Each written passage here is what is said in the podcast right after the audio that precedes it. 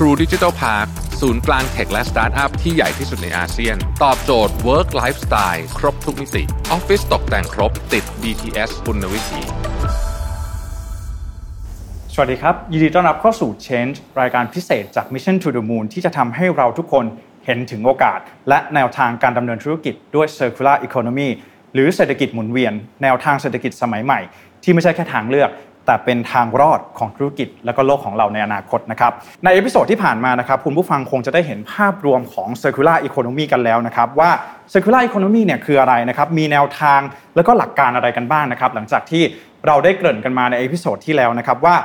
หัวใจสำคัญของเศรษฐกิจหมุนเวียน ก็คือเรื่องของทัศนคติ การคิดเชิงระบบและการออกแบบนะครับเพื่อให้เกิดประสิทธิภาพ และการคงคุณค่าของสินค้า แล้วก็บริการควบคู่ไปด้วยกันนะครับวันนี้นะครับผมอยากจะพาคุณผู้ฟังมาร่วมกันหาคำตอบ และออกแบบธุรกิจไปพร้อมกันกับแขกรับเชิญ ซึ่งเป็นนักออกแบบที่นำเอาการออกแบบไปประยุกต์ใช้กับแวดวงธุรกิจ มาร่วมพูดคุยกันนะครับแล้วก็มาร่วมแชร์ประสบการณ์กันในวันนี้ มาให้ความรู้กันด้วยนะครับ ขอต้อนรับคุณอุ้งกมลนาฏองค์วันดีนะครับ ผู้จัดการโครงการ Circle Hub Thailand และผู้ประสานงานเครือข่าย Fashion Revolution Thailand ครับ สวัสดีครับสวัสดีค่ะ สวัสดีค่ะครับก่อนอื่นเลยนะครับ อยากให้คุณอุ้งช่วยแนะนำตัวให้กับคุณผู้ฟังสักเล็กน้อยนะครับ ปัจจุบันทำอะไรอยู่ แล้วก็อะไรคือจุดเปลี่ยนให้คุณอุ้งหันมาสนใจในเรื่องของ circular design ครับ ค่ะ ก็ชื่ออุ้งนะคะกมลนาฏองวันดีค่ะ คือจริง ๆ เมื่อก่อนนะก็เรียนมาทางออกแบบ แต่ว่าเป็นออกแบบแฟชั่นคือเรียนศิลปะมาเลยค่ะ แล้วก็ไม่เกี่ยวอะไรกับธุรกิจเลย แต่ว่าพอเราได้มีโอกาสเข้าไปทำงานเป็นดีไซเนอร์ค่ะในบริษัทที่ทำเรื่องของเสื้อผ้าในอุตสาหกรรมแฟชั่นนะคะ ก็ได้เห็นปัญหาเนาะแบบโดยประสบการณ์ตรงอะค่ะว่าไอ้รูปแบบการผลิตหรือว่าการที่เราต้องออกแบบสินค้าใหม่ ๆ ออกตลอดเวลาโดยที่เออ มันก็มีสต็อกมีเวสแล้วก็มีของที่ขายไม่ได้เนี่ยเกิดขึ้นเยอะอะค่ะ ก็เลยทำให้เหมือนแบบเกิดเป็นจุดเปลี่ยนของตัวเองเหมือนเราก็เริ่มตั้งคำถามว่าเออในทำไมเราถึงเป็นนักออกแบบแต่ว่าเราต้องออกแบบสิ่งที่ไม่ได้ถูกใช้งาน หรือว่าสิ่งที่มันกลายเป็นเหมือนกับเออเหมือนเป็นเวสให้กับโลกอะค่ะ ก็เลยเริ่มที่จะเหมือนตั้งคำถาม แล้วก็เริ่มมาศึกษาเรื่องนี้มากขึ้นเรื่อยๆอะค่ะ ทีนี้ ต่อมาก็เลยเหมือนได้มีโอกาสไปเรียนต่อนะคะ เรื่องก็เรียนต่อก็ไม่เกี่ยวกับธุรกิจเหมือนกันเรียนเรื่องสิ่งทอ แต่ว่าโชคดีที่ว่าเหมือนช่วงที่ไปอะค่ะมันประมาณ 2015 แล้วเป็นช่วงที่เหมือนแนวคิดเรื่องของความยั่งยืนหรือ circular economy เนี่ยมันกำลังเริ่มที่จะแบบเหมือนมาอยู่ในกระแสจากแบบ จากแวดวงวิทยาศาสตร์หรือ academic เนี่ยมันเริ่มเข้ามาอยู่ในเศรษฐกิจ หรือว่าในเมืองเนี่ยก็จะมีอีเวนต์มีกิจกรรม มีเวิร์กช็อปต่างๆ ให้เราแบบไปเรียนหรือว่าไปแบบเรียนรู้อะค่ะ ดังนั้นเนี่ยเราก็เห็นเลยว่าโอ้โหคนที่คนรุ่นใหม่ในแบบ หลาย ๆ ที่อะค่ะเขาเริ่มหันมาสนใจเรื่องนี้มากขึ้นเรื่อย ๆ เหมือนอยากบริโภคสินค้าที่มันยั่งยืน หรือว่ามีธุรกิจเล็ก ๆ มากมายที่เขามาตอบโจทย์เรื่องนี้ ส่วนตัวเนี่ยก็เลยเหมือนสนใจเรื่องนี้มาตลอด แล้วก็หาความรู้เพิ่มเติมด้วยตัวเองอะค่ะ แบบว่าก็ไปลงเวิร์กช็อปไปเรียนแบบเหมือนนอกห้องเรียนเกือบหมดเลย แล้วก็ทีนี้พอกลับมาไทยนะคะ ก็เลยรู้สึกว่าอยากเข้าใจโลกธุรกิจมากขึ้น ก็เลยไปทำงานเป็นเป็นตอนนั้นเป็น Design Research แล้วก็ Strategic Director ก็คือทำเรื่องของการเหมือนวิจัยหาข้อมูลคอน sumer เพื่อเอามาคิดเป็น concept การออกแบบผลิตภัณฑ์หรือบริการใหม่ๆค่ะก็คือเป็นบริษัทที่ปรึกษาของคนไทย แต่ว่าทำให้กับบริษัทที่เป็น corporate นะคะพอตอนนั้นนะคะก็เลยเหมือน เราก็เห็นว่าเมื่อเราทำงานที่มันต้องมองไปในอนาคตมากๆอะค่ะ ก็เห็นเลยว่าจริง ๆ ความท้าทายใหญ่ที่สุดของทุกธุรกิจเลยมันคือเรื่องของแบบทรัพยากรที่มันจะไม่เพียงพอหรือว่าความท้าทายเรื่องของ climate change อะค่ะที่มันกำลังเกิดใช่ ก็เลยแบบเห็นเลยว่าความยั่งยืนเนี่ยเป็นทิศทางที่เหมือนธุรกิจทั่วโลกอะค่ะ เขาจะไปแน่ ทีนี้พอได้มีโอกาสได้มาเจอโครงการนี้ค่ะ ก็เลยเข้ามาเป็นผู้จัดการโครงการ เพราะว่าอันนี้เอาระดับส่วนตัวเลยก็คือรู้สึกว่าถ้าเราเป็นนักออกแบบแล้วเราได้ออกแบบของที่เราไม่ได้รู้สึกผิดนะคะว่าเรากำลังสร้างของที่มันไม่จำเป็นหรือมากขึ้นให้กับโลกเนี่ยมันก็น่าจะดีแล้วก็อีกทางหนึ่งก็คือเราก็น่าจะได้เอากระบวนการคิดแบบนี้ไปแอพพลายกับให้ให้ภาคธุรกิจ หรือคนที่ทำธุรกิจอื่นๆอะเขาได้หยิบไปใช้ด้วยค่ะ ก็ประมาณเรียกได้ว่าจากประสบการณ์การเป็นนักออกแบบที่ผ่านมาเนาะทำให้เราสามารถที่จะเห็นภาพในการที่จะนำเอากระบวนการความคิดในการออกแบบเนี่ยมาปรับใช้กับการทำธุรกิจได้ง่ายมากยิ่งขึ้นนั่นเองนะครับทีนี้ก่อนที่เราจะไปเรื่องของ circular design เชื่อว่าคุณนุ่งเองก็ได้เริ่มอธิบายมาแล้วในส่วนหนึ่งนะครับก็คือว่า process ของการออกแบบต่างๆเนี่ยที่เรากำลังพูดถึงในตอนนี้เนี่ยก็คือเรื่องของการทำ design thinking นั่นเองนะครับก่อนที่ในปัจจุบันนี้เชื่อว่า สังคมไทยเราน่าจะได้ยินกันบ่อยมากเนาะเดินกันไปตามร้านหนังสือต่างๆ ก็เห็นหนังสือที่เกี่ยวข้องกับ design thinking เยอะแยะมากมายนะครับแต่วันนี้เนี่ยอยากจะให้คุณนุ่งช่วยเล่า แล้วก็อธิบายสักนิดหนึ่งสำหรับใครที่อาจจะยังไม่ค่อยเข้าใจว่า design thinking จริง ๆ แล้วมันคืออะไรนะครับบางทีได้ยินคำว่า design ได้ยินว่าการออกแบบจะต้องเป็นนักออกแบบหรือเปล่าค่ะได้ค่ะคือจริงๆเเรื่องของดีไซน์ก่อนนะคะเหมือนเมื่อก่อนเรา เราอาจจะเข้าใจว่าออกการออกแบบมันคือการออกแบบผลิตภัณฑ์ หรือว่าต้องออกแบบกราฟิกต้องออกแบบเสื้อผ้าออกแบบของมาเป็นชิ้นๆเนาะแต่ว่าดีไซน์ thinking ที่เรากำลังพูดกันอยู่ หรือที่เขาเอามาใช้กันในธุรกิจอะค่ะมันเป็นกระบวนการคิด ดังนั้นเนี่ยไม่ว่าสุดท้ายคุณจะออกแบบอะไรอะมันผ่าน process การคิดในลักษณะที่มันคล้ายๆกันค่ะ ซึ่ง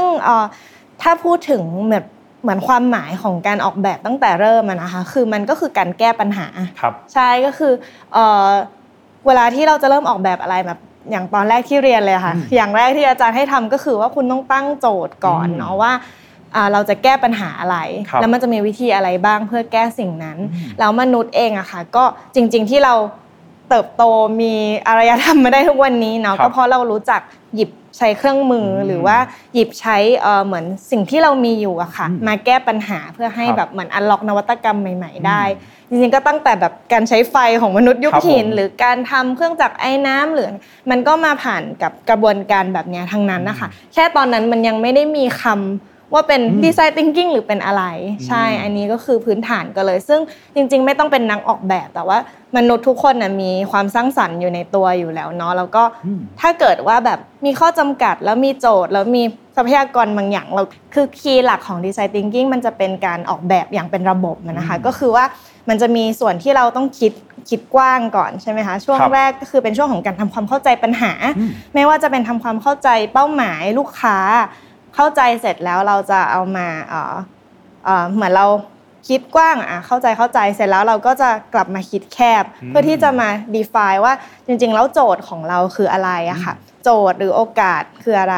เสร็จแล้วจากโจทย์นั้นน่ะ เราก็จะคิดกว้างอีกรอบหนึ่งเพื่อหาว่ามีหนทางอะไรบ้าง how to ในการแก้ พอ how to เสร็จเราก็จะคิดแคบอีกรอบเพื่อให้เราแบบหยิบมาทำโปรโตไทป์อะค่ะแต่คือกระบวนการนี้มันก็ไม่ได้แบบจะชัดแบบนี้ตลอดนะคะ เพราะว่าภาษาอังกฤษมันคือเหมือน iterative ก็คือว่ามันจะมีการมั่วหมุนวนกลับมาทำซ้ำใหม่ตลอดเวลา ดังนั้นมันจะไม่ได้เป็นเหมือนกับ เป๊ะๆแบบที่เล่าไปคือเหมือนจุดตั้งต้นเนี่ยเราต้องรู้ก่อนปัญหาของเราคืออะไรใช่แล้วสุดท้ายเราถึงจะได้สามารถหาโซลูชันให้มันถูกต้องให้ได้เพราะฉะนั้นแล้วมันไม่ใช่กระบวนการที่มันจะไป 1 2 3 4ไม่ใช่เส้นตรงเลยมันไม่ใช่เส้นตรงแน่นอนนะครับคือหลายคนอาจจะมองแล้วตาม textbook ต่างๆ อาจจะบอกว่ามันเป็นมี textbook มันจะเป็นสี่ข้อเป็น double diamond ที่เป็นรูปเพชรสองอัน ซึ่งของจริงไม่ใช่ค่ะพอคุณนุ่งพูดมาแบบนี้เนี่ยเมื่อเราเห็นได้ชัดนะฮะว่าเรื่องของ design thinking เนี่ยมันไม่ใช่ มันเป็นกระบวนการความคิดมากกว่ากระบวนการการทำการวางแผน การหา solution การ identify ปัญหาใช่ไหมฮะต้องรู้ว่าปัญหาของเราคืออะไร เพราะฉะนั้นแล้วสิ่งนี้เนี่ยมันทำให้เราเห็นได้ชัดว่า ถึงแม้จะมีคำว่าดีไซน์อยู่ มีคำว่าการออกแบบอยู่ แต่ไม่ได้จำเป็นเลยจะต้องเป็นดีไซเนอร์ถึงจะนำเอากระบวนการ design thinking เนี่ยมาปรับใช้นะครับแล้วเราก็สามารถที่จะนำเอาไป apply กับหลากหลายสิ่งได้เยอะแยะมากมายไม่ใช่แค่เรื่องของผลิตภัณฑ์หรือว่าแฟชั่นเพียงอย่างเดียว ประสบการณ์ สังคมธุรกิจได้หมดเลย ใช่ไหมครับ ก็นี่เองนะครับก็ถือได้ว่าเป็นอีกหนึ่งสิ่งที่เราเห็นได้ชัดว่า design thinking เนี่ยนะครับถือว่าเป็นเครื่องมือแล้วกันเนาะอาจจะเป็นเครื่องมือให้กับบุคคล individual ของเราก็ได้ในการที่จะแก้ไขปัญหาต่างๆสำหรับตัวเราเองนะครับหรือแม้แต่กระทั่งสิ่งที่สำคัญเรากำลังพูดอยู่ในตอนนี้คือเรื่องของ circular economy นะครับอาจจะเป็นเครื่องมือของทางภาคธุรกิจก็ได้ เพื่อที่ภาคธุรกิจเองจะได้ พร้อมเตรียมความพร้อมในการรับมือกับความท้าทาย หรือว่าความเปลี่ยนแปลงในยุคนี้นะครับสถานการณ์ต่างๆ มีความไม่แน่นอนสูงมากโดยเฉพาะยิ่งเรื่องของโควิด -19 แล้วก็เรื่องของ climate change นะครับที่อยากจะถามคุณนุ่งสักนิดหนึ่งนะฮะว่า design thinking นะครับกระบวนการออกแบบความคิดแบบนี้เนี่ยมันแปลเปลี่ยนมาเป็นในเรื่องของ circular design อย่างไรได้บ้างครับ เหมือนวิวัฒพูดถึงวิวัฒนาการของมันแล้วกันนะคะคืออย่างเอ่ออย่าง design thinking เนี่ยมันเป็นกระบวนการใช่ไหมคะแล้วก็อย่างที่เราเห็นเห็นกันอยู่เนาะว่า ผลกระทบของการดำเนินกิจกรรมธุรกิจนะคะมากมายเนี่ยมันอยู่ในรูปแบบเศรษฐกิจแบบที่เป็นเส้นตรงอะที่ episode ก่อนๆเราได้เล่ามาแล้วเนี่ยก็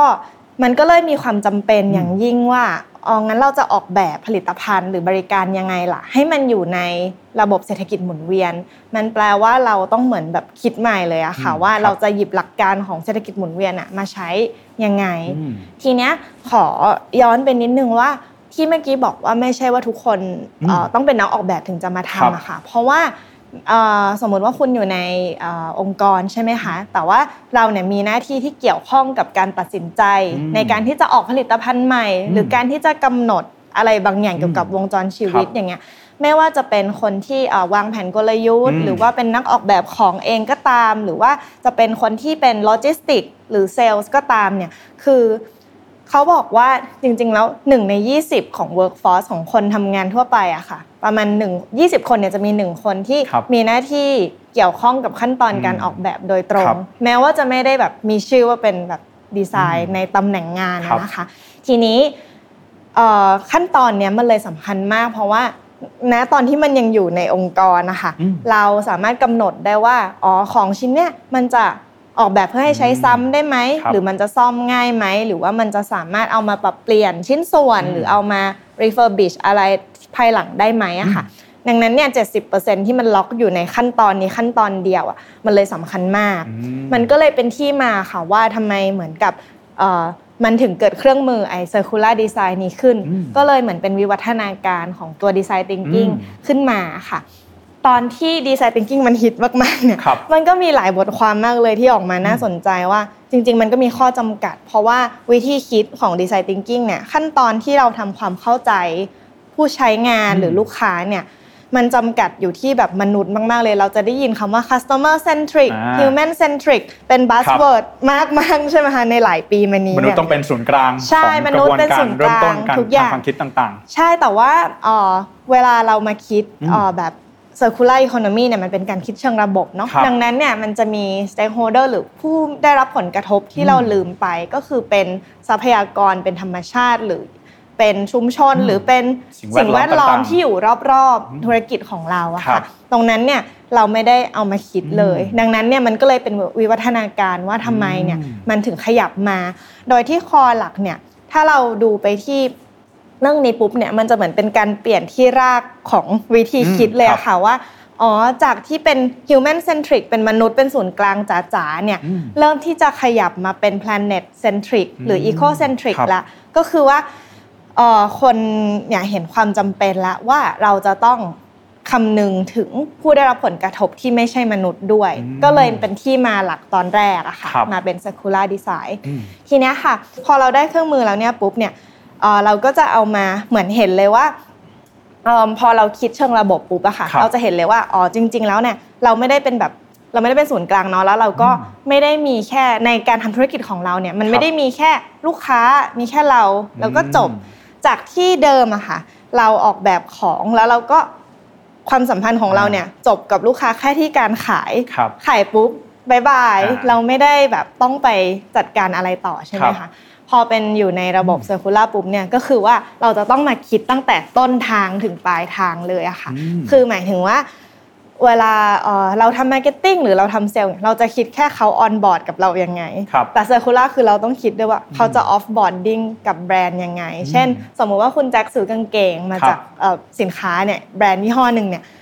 พอใช้กางเกงเสร็จคุณแจ็คจะเริ่มรู้สึกผิดแล้วว่าเออฉันเบื่อแล้วอะเอาไปส่งต่อที่ไหนดี จะต้องทำอย่างไรดี ใช่แต่แบรนด์เดี๋ยวนี้ค่ะ ก็จะมีแบรนด์ที่เราเริ่มทำ circular เนี่ยก็จะมีระบบที่คุณแจ็คสามารถนำกางเกงเนี่ยกลับไปหมุนเวียนในระบบของเขาได้โดยที่ก็ทำให้เกิดประสบการณ์ที่ดีกับตัวลูกค้าเองด้วยว่า โอเคเราสามารถที่จะหมุนวนสินค้าชิ้นนี้หรือเราเนี่ยไม่ต้องรู้สึกผิดที่จะ ใช้แล้วก็เหมือนต้องทิ้งไปหรือต้องบริจาคไปอย่างเงี้ยค่ะ ใช่นี้ก็เป็นตัวอย่างง่ายๆทีนี้ถ้ามาเล่าถึงขั้นตอนบ้างแล้วกันนะคะ ก็คือว่าถ้าดีไซน์ทิงกิ้งเนี่ยยุคที่แล้วเนี่ยเป็นเรื่องของการเข้าใจผู้ใช้เนาะ circular design คือการ zoom out ออกมาเห็นทั้งระบบทีนี้ขั้นตอนแรกที่เราจะทำเลยอะค่ะก็เลยเป็นการเหมือนกับมา analyze มามองเห็นทั้งระบบเลยว่าอ๋อแล้วสมมติตัวอย่างกางเกงก็ได้ค่ะ สมมติว่ากางเกงเนี่ย เอ่อ supply chain ปัจจุบันหรือ value chain ของเราเนี่ยมันมีขั้นตอนอะไรบ้างตั้งแต่ต้นจนจบเนาะ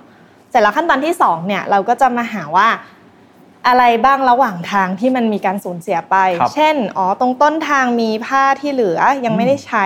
ตรงกลางทางมีเอ่อเศษที่เหลือจากการผลิตวัสดุตรงนี้ หรือว่าตอนที่ใช้ลูกค้าใช้แล้วอะค่ะ กางเกงยีนหนึ่งตัวเนาะอาจจะไม่ได้ใช้ทุกวัน หรือว่าจริง ๆ แล้วกางเกงยีนตัวเนี้ย ใส่ได้ 20 ปี แต่อาจจะเราอาจจะใช้แค่ 3 ปี เราก็ส่งเราก็เบื่อแล้วอย่างเงี้ยค่ะ แปลว่ามันจะมีเหมือนส่วนที่เป็นคุณค่าระหว่างทางที่มันยังไม่ได้ถูกนำมาใช้อย่างเต็มที่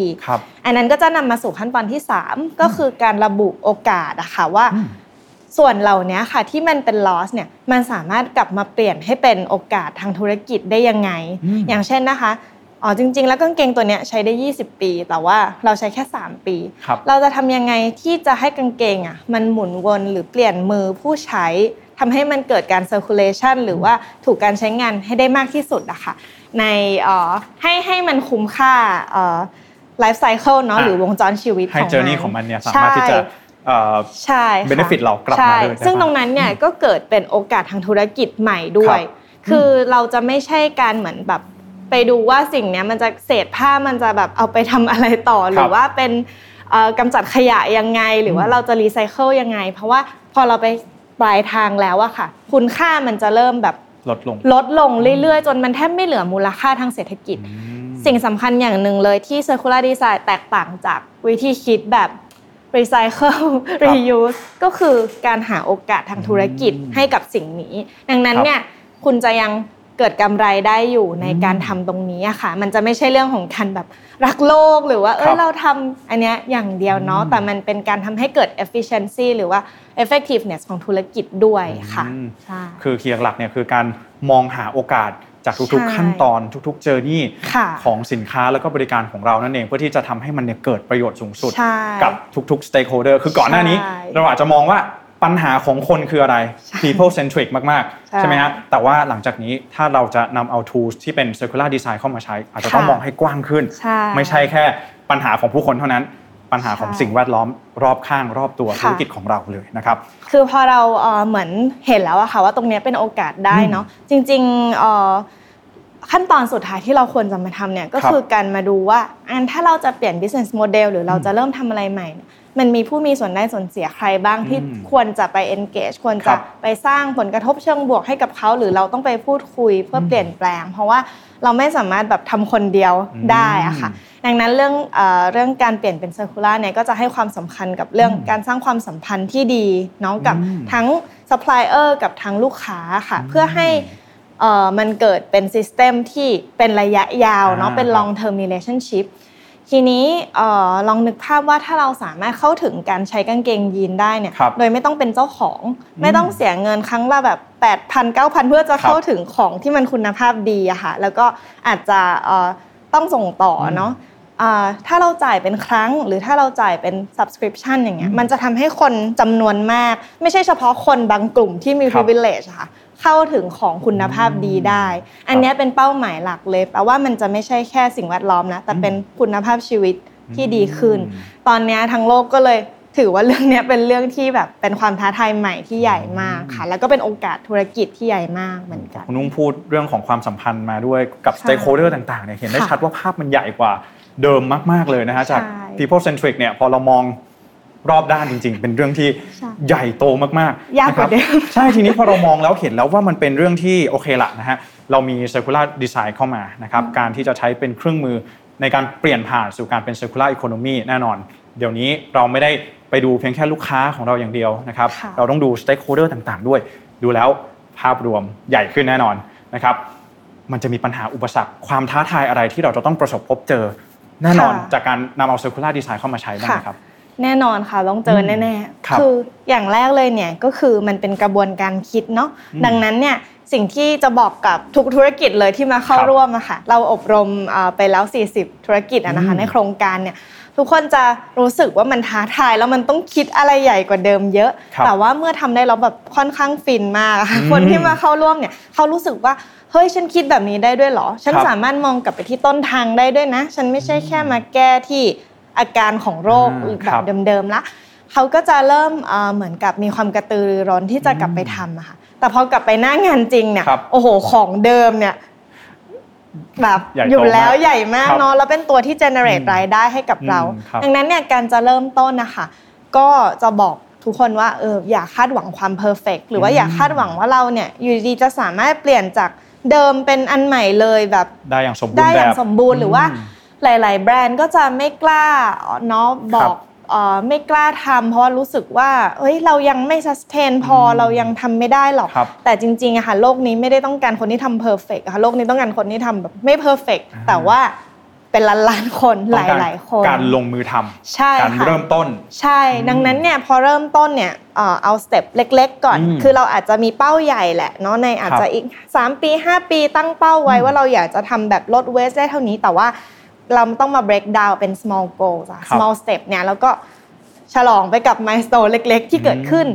ก็จะมีตัวอย่างหนึ่งที่ที่ชอบนะคะก็คือพี่เจ้าของโรงแรมมีมีโรงแรมซีวาเทลแบงคอกเขามาเรียนแล้วเขาก็พอเขาได้มาเรียนเขาก็ได้ย้อนกลับมาเห็นว่าอ๋อจริง ๆ สิ่งที่เขาต้องทำเป็นอย่างแรกอะคือกลับไปคุยกับพนักงาน ลูกน้องในองค์กรให้ลูกน้องอะรู้สึกว่าอินไปกับเรารู้สึกเห็นภาพ ใช่เป็น mindset เพราะว่าอุปสรรคใหญ่ ๆ เลยอะค่ะ คือเราสมมุติว่าเราเป็นเจ้าของหรือเราเป็นพนักงานใช่ไหมคะครับถ้าเราคิดอยู่คนเดียวเนี่ยแล้วมันไม่ตรงกับ vision ของบริษัทจะไป หรือว่าคนอื่นไม่ get เราเนี่ยก็จะเป็นเรื่องยาก ดังนั้นเนี่ยเวลาไปทำโปรเจกต์ให้คำปรึกษา หรือว่ากลยุทธ์ความยั่งยืนให้กับบริษัทต่างๆอะค่ะอย่างแรกที่เราจะทำก็เลยจะเป็นเวิร์กช็อป awareness building หรือว่าเวิร์กช็อปที่ทำให้คนในองค์กรอะเขามา เข้าใจร่วมกันแล้วว่าทำไมเราต้องเปลี่ยน อันนี้เป็นแบบสำคัญที่สุดเลยใช่ทำไปจนถึงพนักงานระดับแบบทุกระดับอะค่ะคือไม่ได้เอาเฉพาะเฮดมาคุยเนาะแต่ว่าอยากให้พนักงานทำงานทุกคนเข้าใจจริงๆถึงเข้าใจเลยว่าเราต้องสร้าง awareness นี่คือสิ่งที่เราเรียกว่าการเริ่มต้น ใช่ค่ะใช่ใช่ทีนี้มันก็จะมีเรื่องอย่างของผู้นำเองอะค่ะพอวิสัยทัศน์ชัดเจนแล้วเนาะอีกเรื่องหนึ่งที่จะเจอก็คือการ reskill เพราะว่าทักษะที่เรามาทำใช่ไหมคะสมมุติว่าเดิมเนี่ยคุณแจ็คเป็นบริษัทที่ผลิตของชิ้นหนึ่งที่ผลิตแล้วก็ขายมาตลอดเนาะสามสิบสี่สิบปี แต่วันนี้อยากจะเปลี่ยนโมเดลเป็นให้เช่า เราให้เช่าเนี่ยต้องมีดิจิตอลแพลตฟอร์ม ต้องมี tech ต้องมีเว็บเพื่อให้ระบบโลจิสติก skill ใหม่หมดเลยที่แบบเราไม่รู้อะค่ะ ดังนั้นเนี่ยเราต้องให้เวลาตัวเองเนาะในการ invest กับสิ่งนี้หรือว่าถ้าเราทำไม่ได้คนที่เป็น in house ของเราเนี่ยไม่ได้มีความรู้ความเข้าใจ เราก็สามารถที่จะจ้างทีมเพิ่มหรือจ้าง consult จ้างคนที่เขาแบบรู้แล้วเขามาสามารถทำให้เราได้อะค่ะ แต่ว่าพอเราทำไปด้วยกันกับคนเก่าแล้วเนี่ยก็จะทำให้เหมือนกับ workforce เราเนี่ย ยกระดับด้วยเนาะให้กับเข้ากับโลกที่เป็นเหมือนดิจิตอลมากขึ้นนะคะใช่ตรงนี้ก็ถือว่าจะเป็นแกลบใหญ่เหมือนกันที่เห็นนะคะในประเทศไทยแต่ว่าก็ค่อยๆมีการเริ่มแล้วก็ทำมากขึ้นเรื่อยๆค่ะแล้วก็สุดใช่แล้วก็สุดท้ายเนี่ยก็จะเป็นเรื่องของการมองหาเครือข่าย เพราะว่าถ้าทำคนเดียวมันจะเหงามากเลยในเศรษฐกิจที่แบบทุกคนก็ยังเหมือนกับ อาจจะยังไม่ได้รู้สึกถึงความเร่งด่วนเนาะที่จะต้องมาเปลี่ยนแล้วถ้าเราอยากจะหลีดเรื่องนี้เราอยากเป็นผู้นำเนี่ยเราก็ต้องหาเหมือนจับมือกับคนที่เขาจะพร้อมไปด้วยกันนะคะใช่ซึ่งตรงนี้การที่เหมือนพอ อันนี้กุ้งก็จะสังเกตจากบริษัทที่เขาได้เข้ามาเรียนนะคะ ในโครงการคือสิ่งที่เขาชอบมากสุดเลยอย่างหนึ่งมันไม่ใช่ตัว framework แต่มันคือการที่ได้แลกเปลี่ยนกับอีก 10 บริษัทที่เขาเนี่ย ไปด้วยกันแล้วเขาบางทีอะเขาไม่เกี่ยวกันเลยอยู่คนละ industry เลย แต่เขาคุยกันจนเขาเจอว่าเขาจะจูงมือออกไปทำงานร่วมกันยังไง หรือแลกเปลี่ยน resource หรือความรู้ยังไงอะค่ะครับใช่ก็นี่คือความท้าทายที่เราจะต้องเจออย่างแน่นอนนะครับ การลงมือทำการรีสกิลต่างๆ แล้วก็การมองหาเครือข่ายบางทีถ้าเราไม่นั่ง identify เรื่องอุปสรรค challenge ต่างๆ ที่เราจะเจอเนี่ยนะก็อาจจะเป็นนี่แหละ อาจจะทำให้เรานำเอา circular design มาใช้ได้อย่างไม่เต็มที่สักเท่าไหร่นั่นเองเพราะฉะนั้นเราก็เตรียมตัวด้วย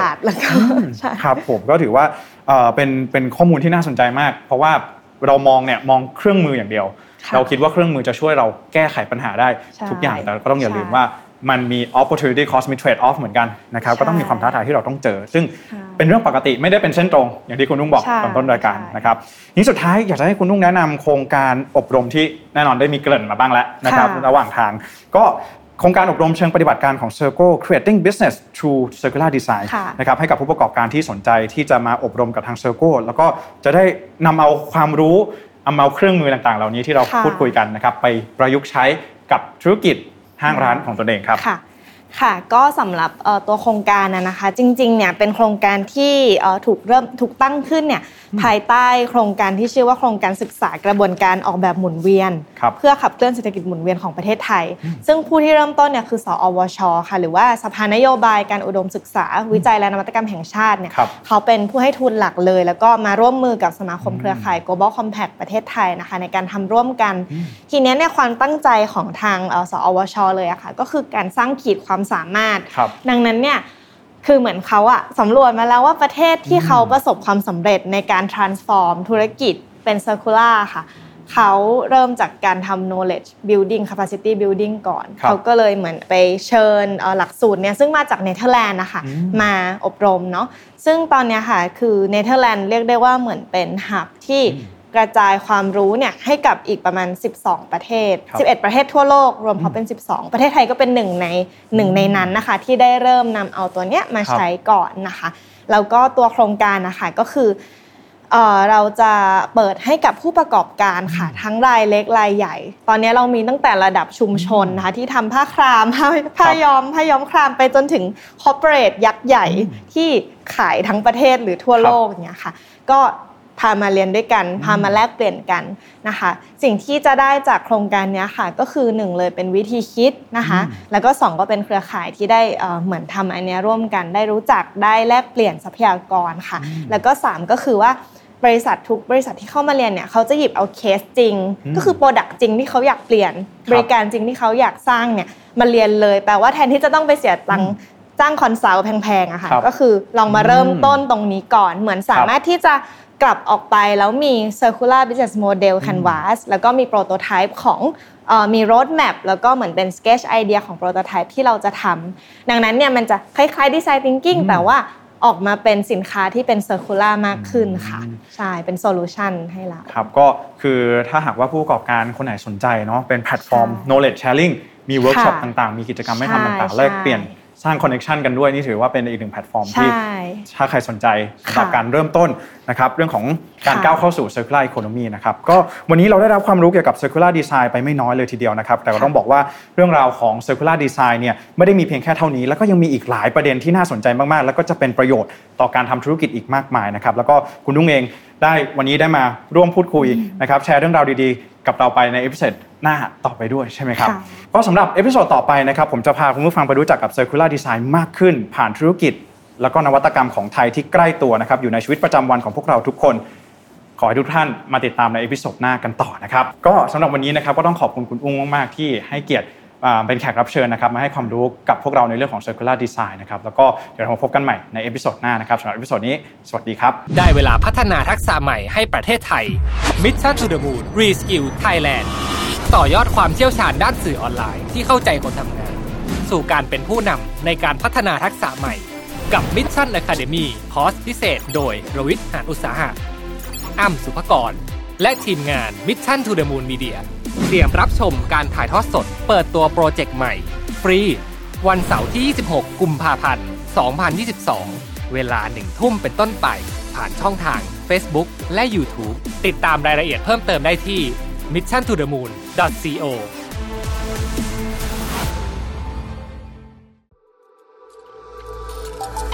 True Digital Park ศูนย์กลาง tech และสตาร์ทอัพที่ใหญ่ที่สุดในอาเซียน